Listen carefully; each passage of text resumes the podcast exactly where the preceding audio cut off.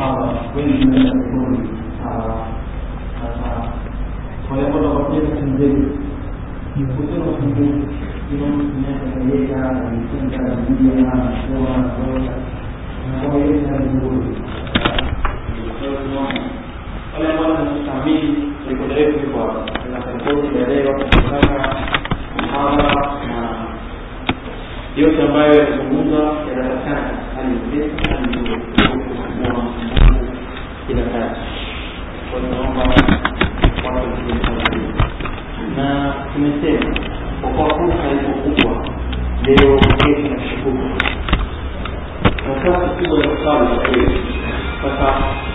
muhimu tuseme haraka tumwache msemaji mpaka malizi mwenyekiti leo anataka wenye au kesho kutwa lakini nafasi kubwa itakuwepo kwa yale ambayo anazungumza pale ambapo naona ana tatizo mtu yoyote atakuwa na fursa ya kuweza kuuliza.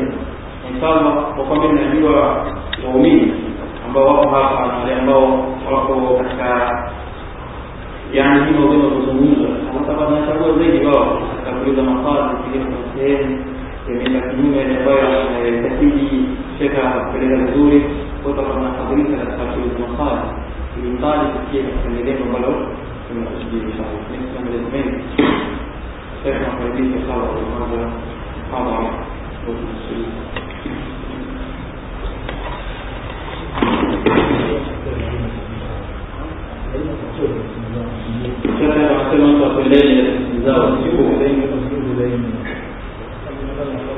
السلام عليكم. ورحمة الله وبركاته.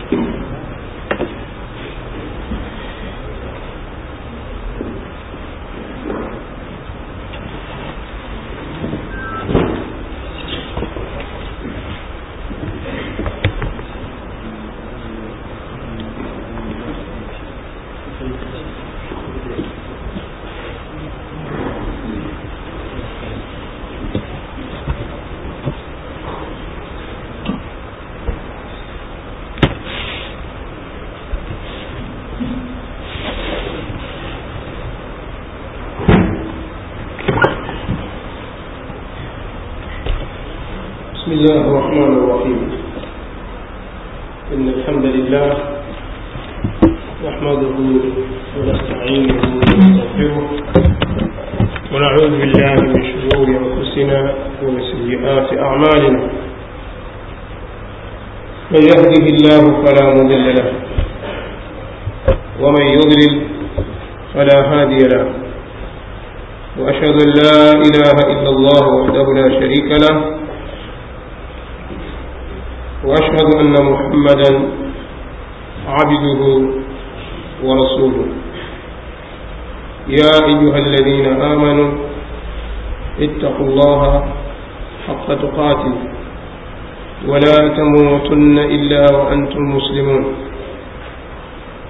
يا أيها الناس اتقوا ربكم الذي خلقكم من نفس واحدة وخلق منها زوجها وبث منهما رجالا كثيرا ونساء.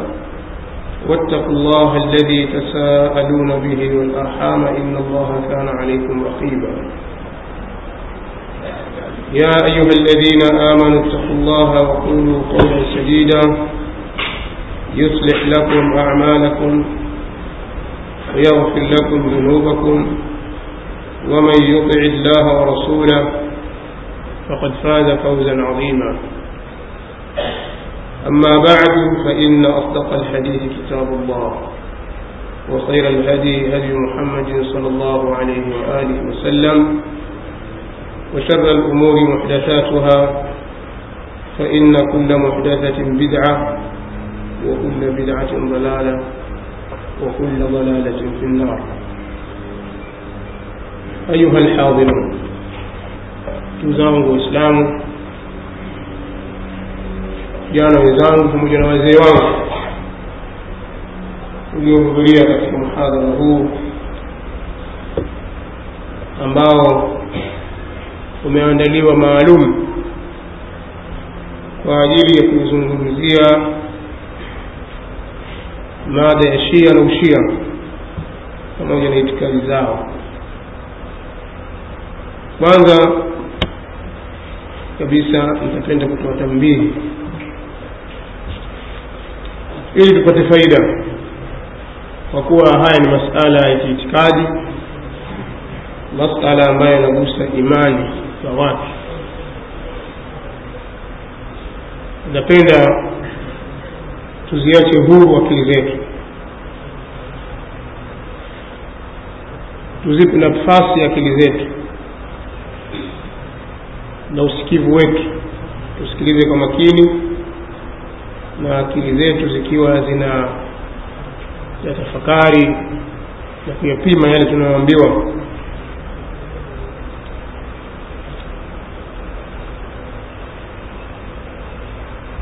Kutokana na umuhimu wa jambo hili sababu suala hili si katika masala ambayo yanafaa ushabiki ndani yake.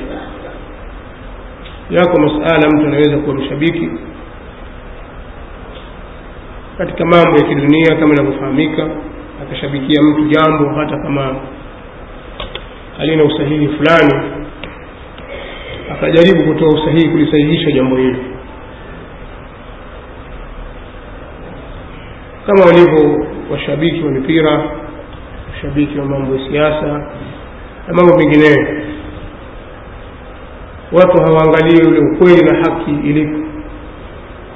Mtu anakuwa kwenye kutetea upande aliyochagua hata kama upande ule hawezi kuutetea au hakuna hoja za msingi za kutetea. Bali mapenzi tu ndio yanamsukuma katika kufanya atetee au apinge. Sasa suala hili la kiitikadi haliko hivi sura yake iko tofauti kidogo. Ni suala ambalo linahitaji umakini na maamuzi ya busara kwa hiyo tusichanganye masala mawili tofauti. Masala ambayo inaweza ikaingia ushabiki ndani yake na masala ambayo hayakubali ushabiki. Najua kwamba tutakuwa tunawagusa baadhi ya watu wenye itikadi zao lakini wenye kuguswa wasihamaki wanatakiwa wawe makini. Hasa hii nasaa hasa kwa wale ambao umekuwa ni, mashia au wanataka kuelekea ushia. Wasihamaki kuhamaki hakutasaidia. Kitu cha msingi ni kuwa makini katika nukta tutakazozungumzia. Pengine hii ikawa ndio maslahi kwako na ndio fatwa kwako. Hujui allah tabaraka wa taala amekuchagulia upande gani mijadala na minakasha ya sampuli kama hii si migeni.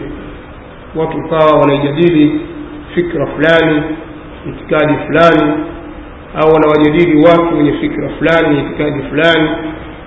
Jambo hili si jipya kwamba ndio laanza leo. Katika mambo ambayo yanazoeleka katika mambo ya kielimu hasa mambo ya dini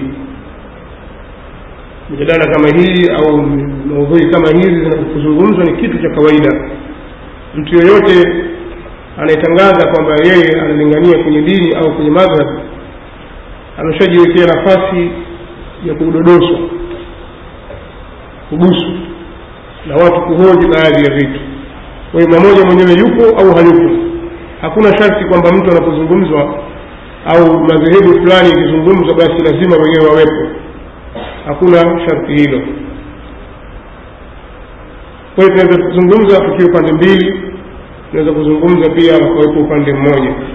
Alafu hatua nyingine zitafuatia baada ya hapo.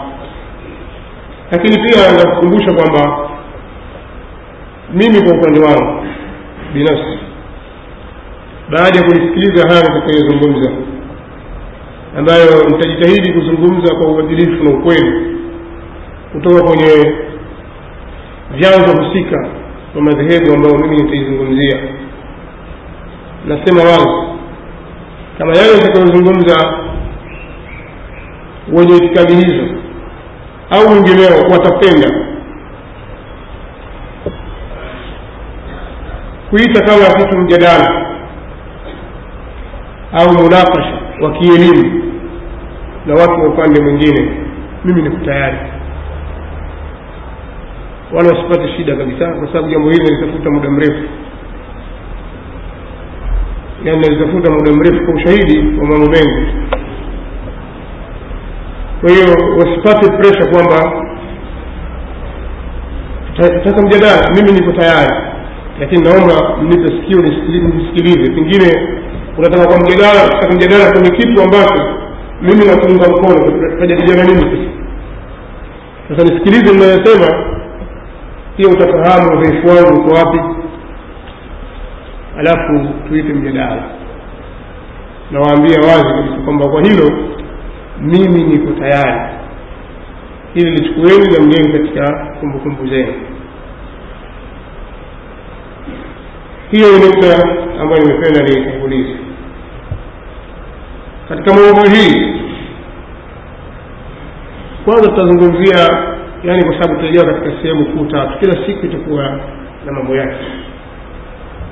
Kama allah kuwafikisha leo tutazungumza ni nini maana ya neno shia kilugha? Nitafupisha fupisha baadhi ya mambo alafu pia ni nini maana ya neno hili limetumika vipi ndani ya qurani neno shia limetumika kwa maana gani ndani ya qurani pia neno shia katika vitabu vya history historia ya kiislamu. Alafu pia nitalizungumzia neno shia katika istilahi na hasa kutoka ndani ya vitabu vya shia ithna asharia pia nitaigusia nukta ya pili lini ulianza ushia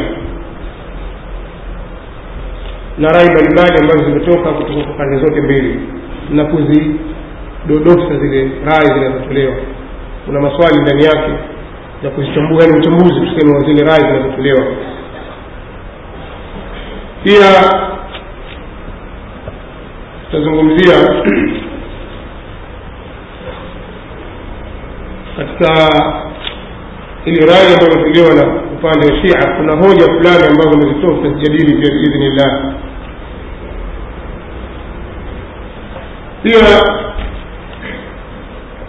tutamzungumzia ni nani mwanzilishi wa ushia katika nukta hii tutaangalia ni nani mwanzilishi wa ushia na zipi zilikuwa fikra zake? Fikra alikuwa ana fikra gani? Alafu tutajaribu kuziangalia fikra hizo kwa mujibu wa uislamu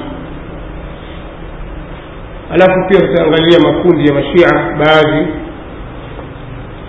kama matatu hivi. Nadhani itakuwa muda kwa wakati huo umeisha. Namwomba allah tupe taufiki ya kuzungumza kwa usahihi kweli na uadilifu na sisi pia atupe wasikilizaji atupe uvumilivu wa kusikiliza na umakini katika usikilizaji. Kama allah tabaraka wataala atatufungulia muda kwa leo tutapenda kila kadhia tunaizungumza basi ijadiliwe siku hiyo naishi yani maswali yake yadhalikane humo. Kwa mfano leo nazungumza nini ushia nani mwanzilishi wake? Basi maswali yazunguke katika nukta hiyo. Kwa lengo la kupata faida zaidi na tusi tukaleta mambo mengine. Ukaanza kuuliza ile hadithi ya manzila hadithi ya ghadirukum zitakuja misiwe na kila kitu kitazungumzwa katika wakati wake. Kwa hiyo hilo ndio ombi langu kwenu. Tusije tukazungumza mada tatu nne katika muhadhara mmoja. Zile nukta tunazozitaja basi tuziandame nukta hizo hizo tujue kwamba zimeeleweka au hazijaeleweka. Wa ama baada yaliyotangulia kama tulitangulia kwamba maudhui yetu itakuwa ni kuhusu shia ni nani? Na ushia ni nini? Na ni vipi itikadi zao? Neno shia katika lugha ya kiarabu alimamu alzabidi aliyefariki mwaka elfu moja mia mbili na tano hijiria ambaye ana kitabu chaitwa taju la arusi katika kamusi za lugha ya kiarabu kubwa. Taju la arusi imewekwa kwa ajili ya kufafanua kitabu alqamusu lmuhit ya alfairuz abadi mmoja katika wanawachuoni wa lugha. Azabidi anasema ukirejea kwenye kamusi hiyo iliyoitaja taju la arus juzu ya tano ukurasa wa mia nne na tano anasema neno shia kullu man awana insanan watahazaba lahu fahuwa lahu shia neno shia ni kila anayemsaidia mtu na akajiweka katika kundi lake anaambiwa huyu ni shia wake. Kilugha. Kila mtu anayemsaidia mtu. Sasa mimi niko pamoja na fulani na ukajiweka upande wake. Aambiwa huyu ni shia wa fulani. Wa aslu shia min almushayaa na asili ya neno shia natokana na neno mushayaa wa hiya almutabaa maana yake ni mutabaa kufuata. Hiyo ina maana ya ufuasi katika maana ya kilugha asli yake ni hiyo. Pamezungumza maneno mengi. Ukirejea kwenye kamusi lmuhit lisanu larabi na vitabu vingine vya kale katika mambo ya, ya lugha yani kamusi ya lugha ya kiarabu utapata maneno lakini mzunguko wake utakuta yamemina katika mtiririko huu sikutaka kutaja makamusi yote na kauli zote lakini kwa ufupi asili ya neno shia ni ufuasi.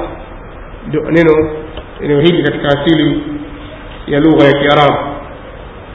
Neno hili limetajwa ndani ya qurani allah tabaraka wa taala ametaja mada ya shayaa katika kitabu chake katika sehemu kumi na mbili kwenye Qur'an. Ukisoma katika al-Mu'jam ya alfadh al-Qur'an ametaja kwamba neno hili limetajwa mara kumi na mbili kwa mada ya shayaa yushayya ashiya shia vitu kama hivyo lakini ukitazama wanavyosema maulamaa wa tafsir ukitazama neno hili utakuta limekuja pamoja na kwamba limetajwa mara hizo lakini takriban lina maana kama nne yani katika hizo aya kumi na mbili zilizotaja neno hii hili shia limekuja kwa maana kama nne. Na wengine wanasema tano mi nitazitaja hizi nne.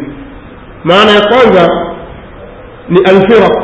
Likitajwa neno shia linatajwa kwa maana ya firaq makundi. Kama alivyosema allah tabaraka wa taala katika surat lanam ina ladhina faraquu dinahum wa kanu shiaa وكانوا شيعا وكسر الشين فتح يا لا فتح يا يا عين شيعا katika wale ambao wamegawa dini yao na wakawa shia yani wakawa vikundi vikundi kwa neno shia shia pia lina maana ya makundi الكذلك كتك قوله تعالى القسيمة إن فرعون على في الأرض وجعل أهلها شيعا يستضعف طائفة منهم يذبح أبناءهم ويستحيي نساءهم. كتك سورة القصر الله تبارك وتعالى نسيمة هكذا فرعون أي تكبر كتك أرضي na akawafanya watu wake katika makundi. Aliwagawa katika matabaka. Shia maana ya pili neno shia neno shia lina maana ya alahlu walnasab jamaa. Limekuja katika qurani kwa maana hiyo. Kwa mfano katika kauli yake allah tabaraka wataala alipokuwa akizungumzia habari za nabiullahi musa alaihi salatu wassalam alipokuwa akitembea katika mji wa katika mji wa misri. Chini misri alipokuwa akitembea ametoka nyumbani kwa firaun akapita mahali pamoja akawakuta watu wawili yaktafilan hadha min shiatihi wa hadha min aduwih hadha min shiatihi. Huyu mmoja ni katika jamaa zake. Akasema shiatihi min shiatihi يعني قتل جماعة وهذا من عدوه. فاستغاثه الذي من شيعته على الذي من عدوه. فوكزه موسى فقضى عليه. قل من شيعته. ابن قتيبة سمع وما هذا من شيعته أي من أصحابه من بني إسرائيل. كتك جماعة ذاك كوانا إسرائيل. كتك تفسير غريب. القرآن. القرآن 129 pia neno shia maana ya tatu inakuja kwa maana ahlulmilla watu wa mila fulani na madhehebu fulani na mfumo fulani kama alivyosema allah tabaraka wataala walaqad ahlakna ashiyaakum fahal min muddakir katika surat lqamar ashiyaakum ay ahla millatikum tumewaangamiza wale watu wa mila zenu na dini yenu كذلك الله يقول في ظلم ذلك في سنة الصافات في ظلم نبي الله نوح عليه الصلاة والسلام من قبل ذاته. هذا سمع إلا من شيعته إلى إبراهيم لمن يقولي مواقع يقول في دنياك لم يلا أن يكون إبراهيم. إبراهيم أن يقول في كميلة نبي الله نوح عليه الصلاة والسلام. بل جميع الأنبياء. في هذا الذين من الشيعة ما لا يتمنى katika qurani limekuja kwa maana ya alahwau lmukhtalifa rai mbalimbali na matamanio mbalimbali. Kama ilivyokuja katika anam au yalbisakum shiaan au atawavisheni nyinyi matamanio mbalimbali ya nafsi. Kwa neno hili katika qurani limetajwa lakini halikuja kwa maana ya kundi hili ambayo tunalizungumzia leo. Neno hili limekuja katika qurani kwa maana hizo nne. Na halijawahi kuja sehemu yoyote katika qurani kwa maana ya wafuasi wa madhehebu ya shia ithnaasharia au ismailia au mengineyo. Bali imetumika katika maana hizo tulizozitaja takriban maana nne. Ama katika sunna katika sunna vile vile neno hili halijakuja kwa maana ya kundi maalum ambayo linafahamika hii leo.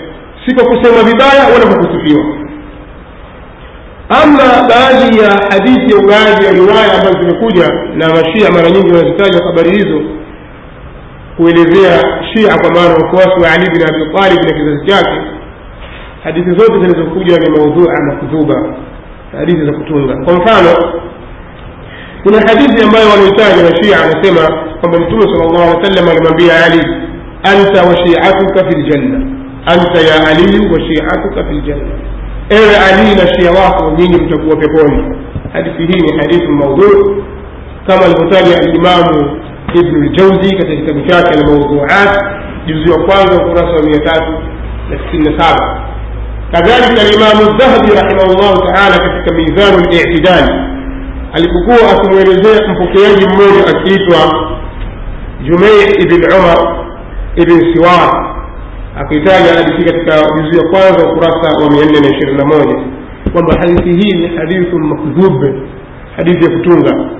Na kweli ukifanya utafiti wa habari utakutana juu ya uongo wa habari hii kwamba mtume saa salam anamwambia ali wewe na shia wako ni katika watu wa peponi. Pamoja na kwamba ukivisoma baadhi ya vitabu vya shia wa sasa na wazamani utazikuta hadithi hizi natajwa kama ushahidi wa kwamba ushia umetoka kwa mtume sal llahu alaihi waalihi wasallam kuna nukta moja muhimu sana nimeikumbuka sasa hivi ilikuwa nitangulize kuisema.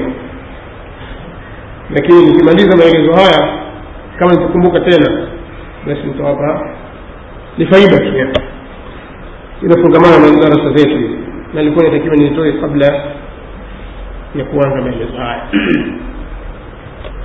Neno shia katika vitabu vya taarikhi kwa mujibu wa historia ya kiislamu je neno hili likitumika au linatumika kwa maana gani?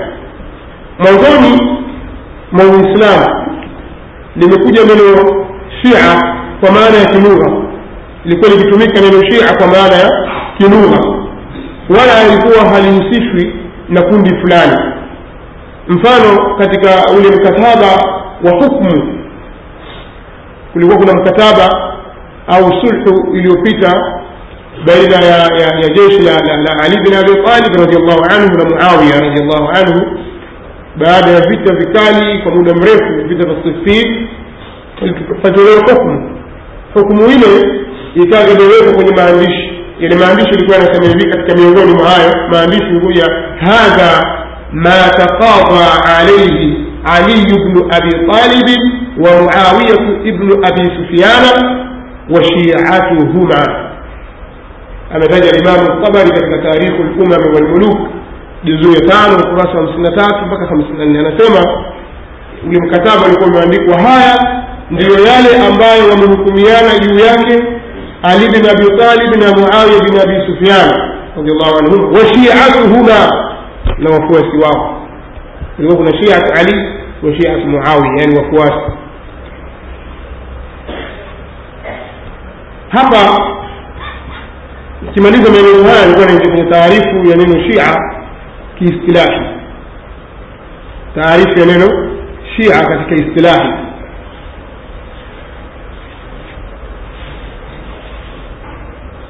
lakini kabla ya kufika hapo kwa mujibu wa maelezo haya hadha ma taqadha عليه علي بن أبي علي بن أبي طالب علي بن أبي طالب ومعاوية ابن أبي سفيان رضي الله عنهما وشيعتهما هاي ndio ambayo wamehukumiana Ali bin Abi Talib na Muawiya bin Abi Sufyan radhiallahu anhuma na wafuasi wao.